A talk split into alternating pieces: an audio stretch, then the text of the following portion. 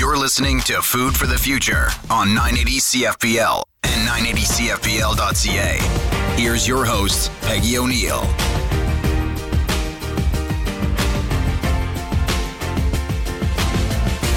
I'm Peggy O'Neill, home economist and host of Food for the Future. Today's show is part of the monthly Waste Not series, in which we discuss food related waste and other ways that households and communities can act locally to contribute to global change. We'll be discussing scientific innovations in organic waste management with Laura Gibson, Manager, Organic Development at Stormfisher, right here in London. Welcome, Laura. Thanks, Peggy. Happy to be here today. Really, really happy to have you. Laura, let's just start out with uh, getting everyone up to speed on what is Stormfisher, what does it do, and what's its mission? Sure. So, Stormfisher and our parent company, Generate Upcycle, we own, operate, and develop facilities that convert organic waste into valuable end products, which includes both renewable energy and fertilizer. Within Ontario, we currently operate two facilities. So, we have the Resource Recovery Center in Drumbo, which opened up in kind of early 2021. And at that facility, we accept and pre process up to 100,000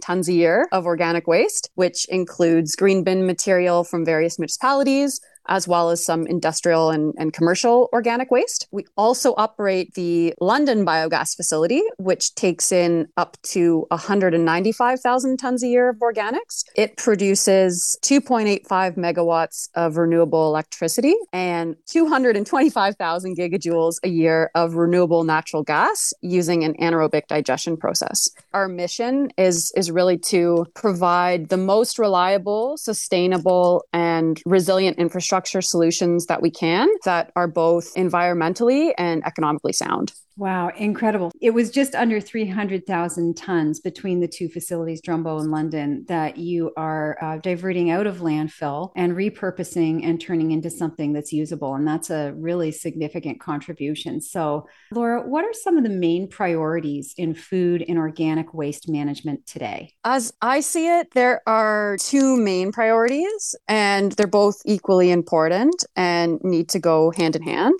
So, the first one is just to make sure that across the board, we are diverting as much organic waste as possible away from landfills and that regulations are in place to help encourage both individuals and industrial and commercial processors to divert. A lot of people don't realize that landfills in Ontario are nearly almost at capacity. There's something like 10 years left, if even. So the more that we divert, the more we extend the life of our existing landfills. Also, the more that we're able to divert, we're able to just get more value from the organic waste that we wouldn't otherwise be able to. The second priority is building out more infrastructure that's available to process organic waste. Believe it or not, almost all of the organics recycling infrastructure that we have in Ontario today are at capacity. So they basically all need to be expanded. One of the challenges that, you know, we all face in this industry is that it is hard to find sites that have the proper zoning and also that can be permitted to build this kind of infrastructure. That's something that, you know, a challenge we have to face, but doesn't downplay the importance that we do need to get more infrastructure built. Okay, so two things diverting it and keeping top of mind wherever you are, whether you're at home, uh, at a restaurant, in a mall, that everything goes somewhere. You know, the garbage isn't done just because it leaves wherever you are, it is going somewhere. So, that idea that you talked about diverting, making sure it gets to a place where it will then go to another place and get used. The biggest piece that you mentioned that I wanted to follow up on was the uh, finding areas where you can actually put facilities like these. And I'm sure the province and, and even federally are interested in supporting expansion. However, land use is very much municipally and locally governed. So getting communities to support this kind of either rezoning or support for the zoning, it's a pressing priority. And very happy to have Stormfisher not only out there doing what you do, but serving as a model and reaching for the future on what will organic waste management on a large scale look like. So that leads me then, Laura, to a question on research and innovation. What are some of the challenges in research? So,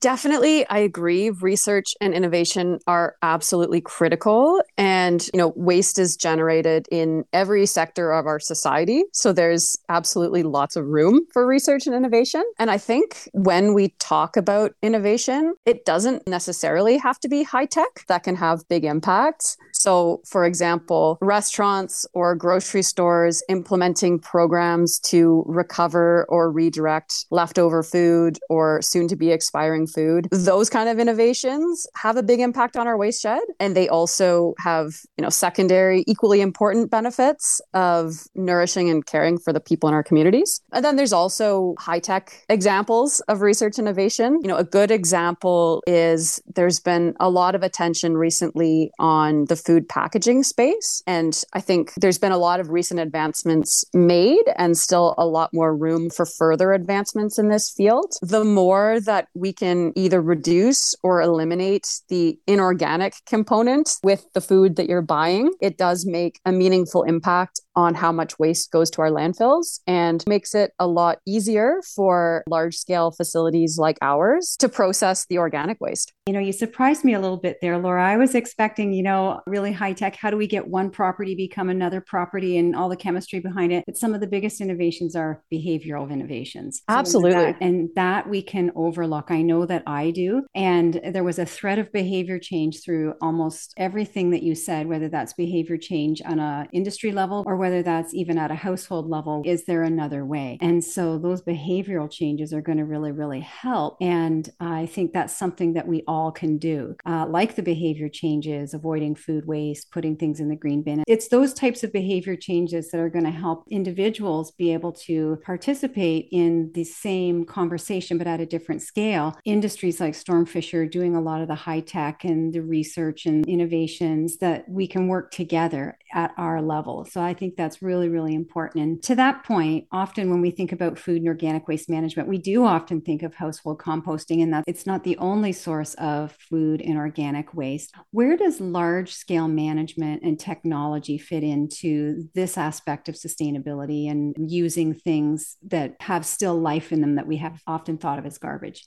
So, backyard composting is absolutely great. And I'd encourage everyone to participate if they're able to, because it does help. But the reality is that a large portion of Ontario's population lives in apartment buildings or condos or is not able to backyard compost for one reason or another. And the other thing is almost 50% of the organic waste generated in our province is from food processors. So if you think of, you know, a cookie factory or something, for example, if there's a big bad batch of cookie dough, it's not practical to be uh, composting that in, in a small scale. So that's where large scale facilities are needed to ensure that we do have reliable solutions that can serve sort of all aspects of our entire waste shed. That really is an excellent point. And it reminded me just how intricately dependent it is. So if there is, for example, a bad batch of cookies at a factory where cookies are made, certainly we want the highest standards for the ingredients and the production and Canadian Food Inspection Agency and all of that requires it. But then what do we do with the waste? We need somebody there to respond. So, back to the point you made earlier that although we're talking today about things that are geographically close to London, Ontario, that really it's any community, any municipality, anywhere, we need to have the larger scale management and technology as well to do all the things that can't be done at home and we need to work together. So, I'm curious about the funding for commercialization and expansion that's needed in the industrial food organic waste management. And can you tell us just a little bit about that? Yeah. So I think the interesting thing when it comes to funding for commercialization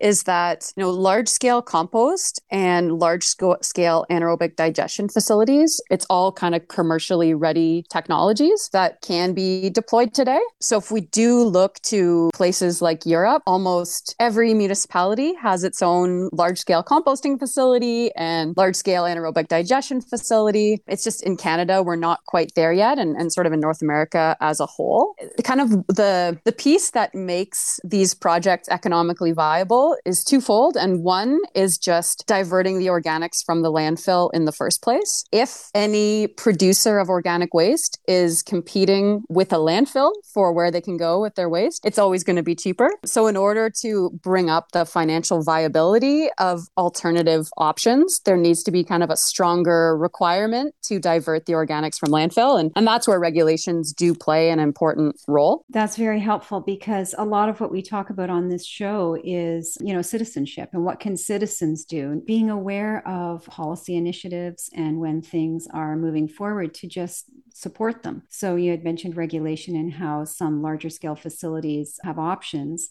And if we had policy that made it a little less attractive to send organic waste to landfill, then we would be able to be more successful together and citizens would be able to help with that. And you had mentioned that Europe has really got a lot of facilities similar to Stormfisher. And I think that's encouraging because we don't need to reinvent the wheel. It may be globally there are markets where some of the specialized equipment already exists. Now, that might not be unilaterally true, but it is a way that we don't have to to do everything ourselves from scratch while we're trying to get things off the ground. So certainly, the takeaways from this last question that I've asked you is support for policy. And as a consumer, looking to see many organizations now are posting their corporate social responsibility, what they do. And, and if you know there's a choice between two products equally the same, and you've been to the website and one mentions what they do with their waste, support the organization that is handling from start to finish everything that aligns with your values. So, excellent, excellent points. And and uh, thank you for these insights, Laura. After the break, we'll talk about the science of food and organic waste management with Laura Gibson from Stormfisher.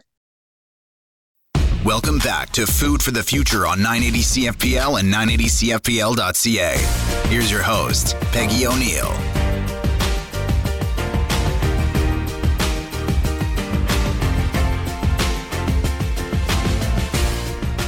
I'm Peggy O'Neill, home economist and host of Food for the Future. We're speaking about innovations in food and organic waste management with Laura Gibson from Stormfisher. Laura, what is some of the most exciting research that you've seen recently on food and organic waste management? So I'd like to give a shout out to Genecis Bioindustries, Toronto-based company, and we're actually lucky to have them as a future tenant on our site in London. Genecis is incredibly innovative and they're doing research and are currently operating a pilot plant that is taking organic waste and converting it into biodegradable plastics. So, super cool. They're going to be expanding that from a pilot scale to a demonstration scale at our plant in London. Hopefully, be kind of launching in the next six months or so. So, the work that they're doing is helping to eliminate the amount of single use plastics that end up in the waste shed and often into the landfills. Really exciting work that they're doing and a really really cool company to check out. Yeah, great. So Genecis. And will there be announcements that people that are interested in staying up to date, how could listeners achieve the play by play as these innovations occur? Yeah, I hope so. And I would definitely encourage everyone to check out Genecis's website, kind of Google Genecis Bioindustries. There's been a lot of news relating to the exciting research and innovation that they've been having lately. And their CEO, Luna, is a really impressive individual and, and lots of good things going on uh, over there at Genecis. So stay tuned, and there'll be more to come on everything that they're working on. That does sound exciting. And I couldn't help but think about the United Nations 17 goals for sustainable development. And I think, wow, if London was going to go for it, London and region really be one of those areas that is compliant with the 17 sustainable development goals, something just like this, Genecis Biodevelopment and Stormfisher would be definitely a critical player in the achievement of those goals. So it's very exciting that that's going to be right here in our own community and we can keep up to date on that. So, what technological advancements have been made recently? So, in terms of anaerobic digestion, it's interesting that the fundamental technology involved is pretty simple. You know, the process is really a big tank without access to oxygen where bacteria are breaking down the organic waste and biogas is produced. Most of the recent technological advancements have been in terms of what's done with the biogas. So, in the past, most facilities in North America and, and in Europe were primarily combusting the biogas in a gas turbine and producing a renewable electricity. Our facility in London was actually one of the first in North America to take the biogas produced from food waste and upgrade it into renewable natural gas, essentially pure methane. And that renewable natural gas, and it's also referred to as RNG, may or may not have heard before, we're able to inject that RNG right into the natural gas pipeline and it can be used in place use of a fossil fuel based natural gas. That's an exciting space, and there's definitely increasing demand for RNG. It's booming in North America, so it's it's exciting times uh, in that that space. Wow, I couldn't help but smile when you were talking, Laura, about there's a whole future out there, like a whole set of discoveries that are coming, and that there's people every single day asking what's possible. It's just science and technology is such an interesting area. That's really exciting about the RNGs that you were just talking about and how it fits right into the natural gas lines and all the things that we can look forward to, that it becomes routinized in more and more places, adopt it, and all of a sudden it's something that we do in access in our everyday lives. That's really great. But the facilities that are necessary to operate large scale food and organic waste management operations must be highly regulated and the equipment it must be specialized is is that true tell us a little bit about the facilities and equipment it's interesting. I'd say to a certain degree, the equipment is specialized, but for anyone that came to kind of go for a tour through our plant, I mean, a lot of what we're working with is pumps, mechanical separation, you know, things that you would see in, in many other industries. I'd say what is unique is that the nature of food waste requires certain design principles to be taken into account. For example, food waste that comes to our facility typically has a pH of three to four. So it's very acidic. That means it's also very corrosive. So when you're designing a, a, receiving facility, you need to be aware of which materials you're selecting when you're when you're putting together the design. Another example where you know you need to be cognizant of the challenges when it comes to this specific material is uh, there's a lot of grit that comes in the organic waste that we receive. So, for example, we receive green bin material after any garbage or plastics that have gotten into the food waste. After that's been removed, the remaining product often has a lot of grit in it, you know, avocado pits, nuts, seeds, and all that grit when it's flowing through a pipe. It er, can erode pipelines, you know, put holes in elbows. It can erode impellers on pumps. So there is certain specific know-how that needs to be applied when you're designing a facility. And that's where looking to Europe is really helpful because, you know, in a lot of cases, they've faced these challenges before and have some pretty clever solutions, even if they're not necessarily super high tech, just clever ways of dealing with some of these challenges that are just inherent to food waste. Wow. Saying you hadn't thought of it, and I, I would never have thought of it. But it's these types of things. We're kind of back to before the break, we were talking about education and behavior change as some of the innovations and just educating ourselves on, on how we can be good participants in organic and food waste management. That's really, really cool. Laura, that's a lot of hope in what you've offered. And in this show, we try to add the humanities, so philosophy, history, and creativity to today's food dialogue. And how can these approaches be applied to developments in food and organic waste management?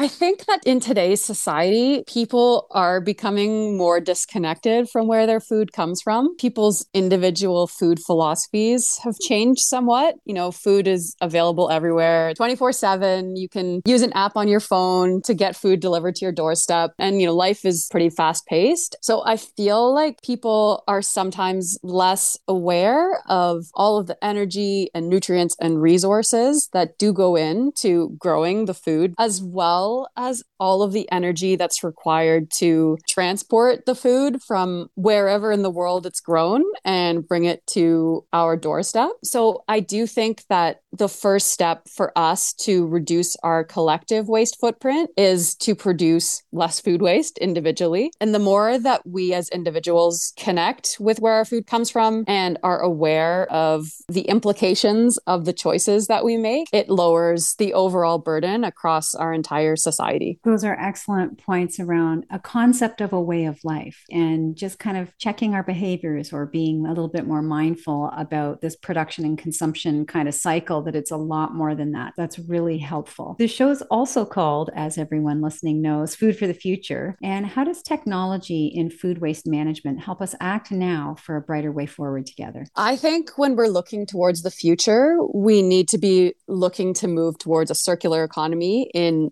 everything that we do. That's what's cool about anaerobic digestion technology is that we're really able to complete the circle on the food loop. It gets converted into usable energy the, the byproduct from digestion is known as digestate And that is a nutrient rich organic fertilizer. And it can be land applied and return all the nutrients back into the soil so that we're able to grow more food and complete the entire circular loop. I think as we look in in every space, like the circular economy is really the way that we need to go as we move to the future. Excellent. So nothing goes to waste and seeing a new life in whatever it is that looks like one part of its life is maybe finished. Laura, is there any final thoughts you have to offer our listeners? Yeah, I'd like to ask listeners just to imagine for a second a world where nobody's collecting your garbage. No truck is stopping by your house every week. Just imagine for a second that it's piling up wherever you live every single day and just reflect on how that would change your current habits and behaviors. And then to extend that same thought to our own behaviors when we're sorting between our different bins, those individual sorting at a household level really has a bigger impact that you might not know or realize. So just wanted to leave everybody with the message to be mindful and individual actions really do matter. And you make a difference. So, what a great way to finish off the show today, Laura, with something that we all can do because we certainly can monitor and manage what's going into our composters and garbage that's being picked up. Thank you, Laura, so much for our conversation today. And congratulations to you and everyone at Stormfisher for all your achievements and all those yet to come. Thanks so much. It's a delight having you here. Today on Food for the Future, we've been speaking about innovations in food and organic waste management with Laura Gibson, Manager Organic Development at Stormfisher. Each week, we leave you with something to talk about and something to do. Something to talk about how could you help avoid food waste at home? Something to do, visit stormfisher.com to discover local progress in environmental sustainability. Next week on the show, it's city farming. We'll be discussing pollination and attracting bees in urban settings with April Schultz from the Pollinator Pathways Project. I'm your host, Peggy O'Neill, home economist, and you've been listening to the show Food for the Future. Thank you to our platinum level sponsors, Burnbrae Farms, Eggs for Life, and the Middlesex London Food Policy Council. Food for the Future with Peggy O'Neill airs every Saturday at 8:30 on 980 CFPL and 980CFPL.ca.